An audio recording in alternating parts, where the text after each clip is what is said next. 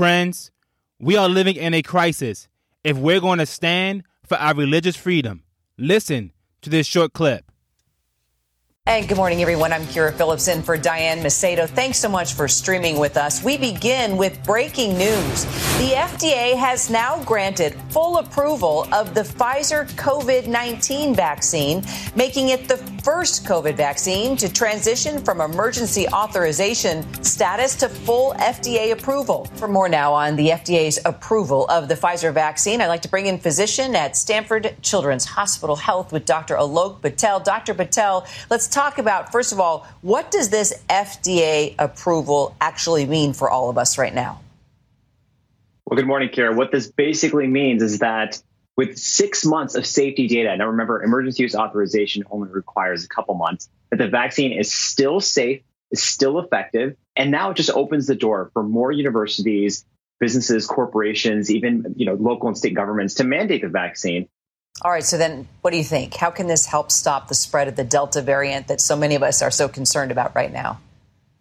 Well, I think this is going to do three things. Number one, like we just mentioned, it's going to hopefully address some of the concerns that the vaccine hesitant have. Number two, there's going to be more mandates in place. So hopefully people, even if they weren't thinking about it before or they were hesitant, will stop now to ask their doctors, ask a trusted source. This is mandated at my work. Do I need to get this? Friends, notice that the talking heads are singing the same tune, that the COVID-19 vaccine is safe and effective. But is that so? Listen to Joe Biden as he calls for businesses and employers all around the country to mandate the COVID-19 vaccine now that it's approved by the FDA. Please listen. As I mentioned before, I've imposed vaccination requirements that will reach millions of Americans. Today, I'm calling on more companies, I should say, in the private sector to step up with vaccine requirements that'll reach millions more people. If you're a business leader, a nonprofit leader, a state or local leader who has been waiting for full FDA approval to require vaccinations, I call on you now to do that. Require it. Do what I did last month. Require your employees to get vaccinated or face strict requirements. So President Joe Biden is calling for employers to vaccinate their employees, otherwise face consequences. Friends, we are living in a crisis. And the Bible says in Exodus 23, verse number 2, thou shalt not follow a multitude to do evil. The COVID-19 agenda is evil. And those companies who promote it and follow Joe Biden's advice are sharing in the sins of Babylon. Please stand by. Dear listener, are you ready for the last day events? Because ready or not, it's here. Everything Jesus stated in Matthew 24, verse 4 through 7 is coming to pass. The very first thing that Jesus stated was take heed that no man deceive you. Next he said, for many shall come in my name, saying, I am Christ, and shall deceive many. And ye shall hear of wars and rumors of wars. See that ye not be troubled, for all these things must come to pass. But the end is not yet. And finally, he said, for nation shall rise against nation, and kingdom against kingdom, and there shall be famines, and pestilences, and earthquakes, and divers places. And what did Christ say in Matthew 24, verse 8? These are the beginning of sorrows. Friends, the pestilence 19 pandemic is going to get worse. But I have 5 questions. Number 1, are people deceived by the pestilence 19 poison? The answer is yes. Are we experiencing even more false prophets? The answer is yes. For example, people say, take the poison if you love your neighbor. The poison is safe and effective. Or, they say, if you want to worship God in spirit and in truth, take the poison. Dear listener, this is man playing God. Man is saying, I am Christ. I am God of your health. But they are deceiving many and leading many to the grave. Are we experiencing wars and rumors of wars? The answer is yes. Look at what's happening in the Middle East. Is nation rising against nation? City against city? Kingdom against kingdom? The answer is yes. Are we simultaneously experiencing famines, pestilences, and earthquakes? The answer is yes. The signs of the times are being fulfilled, and God's people are fast asleep. I want you to focus on the pestilence. Let me be clear. The COVID-19 is a snare, and a snare is a trap. The Bible says in Psalms chapter 91, verse 3, "Surely he shall deliver thee from the snare of the fowler and from the noisome pestilence." Dear listener, noisome means harmful. If it is harmful, it is unclean for the body. This is a noisome, unclean poison that they call a vaccine. And now the government wants to sit in the conscience of their citizens, mandating this silent killer as a condition for employment. The signs of the times are here. The Lord Jesus gave us signs and events that will lead to his second coming in Matthew 24. But in Isaiah 24, verse 17, in Amos chapter 5, verse 17 through 18, the Lord has also given us light on what the last days will look like.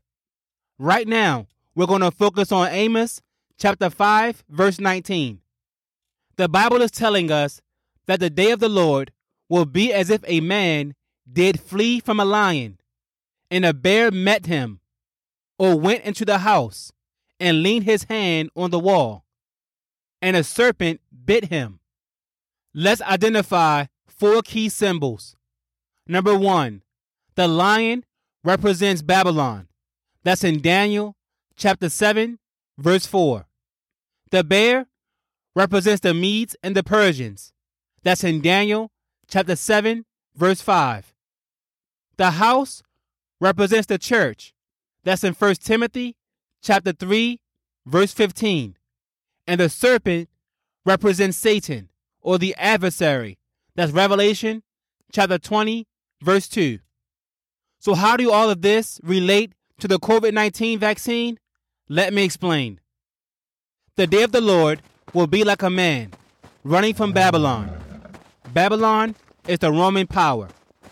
As he runs, he meets the bear, the Medes and the Persians. Question: what were the Medes and the Persians known for in history? Answer: making laws that cannot be changed. That is Daniel chapter 6, verse 15 through 17. So the man is running from Babylon. He meets the bear. The application behind the bear represents laws or policies. Yes, laws or policies that violate liberty of conscience, like the COVID-19 poison mandates.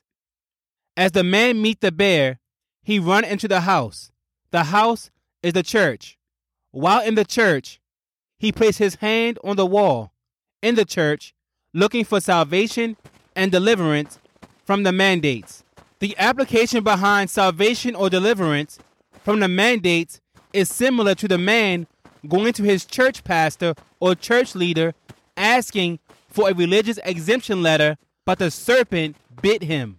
Dear listener, when the serpent bites the man, the application is this. The man asks his pastor for a religious exemption letter, and the pastor or church leader say, "We cannot help you," and encourage the man to get vaccinated. The Lord is telling us that in these final days of earth's history, the serpent will be in the house when God's people need help the most. And we see this happening in the Seventh-day Adventist Church. Friends, the Seventh-day Adventist General Conference is in support of the COVID-19 vaccine, so they will not accept or write a religious exemption letter for their members. But there are so many Christians in the Seventh-day Adventist denomination who need help, and they're at risk of losing their jobs. And while church members is in desperate need of help, their policy reads as follows. According to NAD, Adventist.org, it says, quote, "In line with this commitment, The NAD fully supports the Seventh-day Adventist Church's statement encouraging responsible immunization vaccination, and as such has no religious or faith-based reason to encourage its adherents to responsibly participate in protective or preventative immunization programs. It goes on to say, while the church's statement recognizes it is not the conscience of the individual member and recognizes the individual choice, the choice not to be vaccinated is not based on Seventh-day Adventist church teachings or doctrine. For this reason, the Adventist Church in North America does not provide church-endorsed vaccine exemption request letters. What a travesty. Dear listener, it concludes by saying, the Seventh-day Adventist Church respects conviction of conscience. While the NAD cannot endorse that vaccine refusal represents Adventist teachings, your local Union Public Affairs and Religious Liberty Ministry is available to advise you in writing your own letter if you choose to pursue an individual vaccine exemption. End quote. So friends, if you are running from the mandates, you will not find salvation or deliverance from the Seventh-day Adventist General Conference leadership, because many of them are in deep apostasy. I leave you with 3 scriptures of encouragement. Number 1, James chapter 1, verse 12. Blessed is the man who endures temptation, for when he is approved, he will receive the crown of life, which the Lord has promised to those who love him. Number 2, James chapter 1, verse 2. My brethren, count it all joy when you fall into various trials. Number 3, 1 Peter chapter 4, verse 14. If you are reproached for the name of Christ, blessed are you, for the Spirit of glory and of God rest upon you. On their part, he is blasphemed, but on your part, he is glorified. Friends, let's get ready for the second coming of Jesus. And always remember, faith, hope, and love is forever, and the greatest of these is love. Until we meet again, by God's grace, God bless.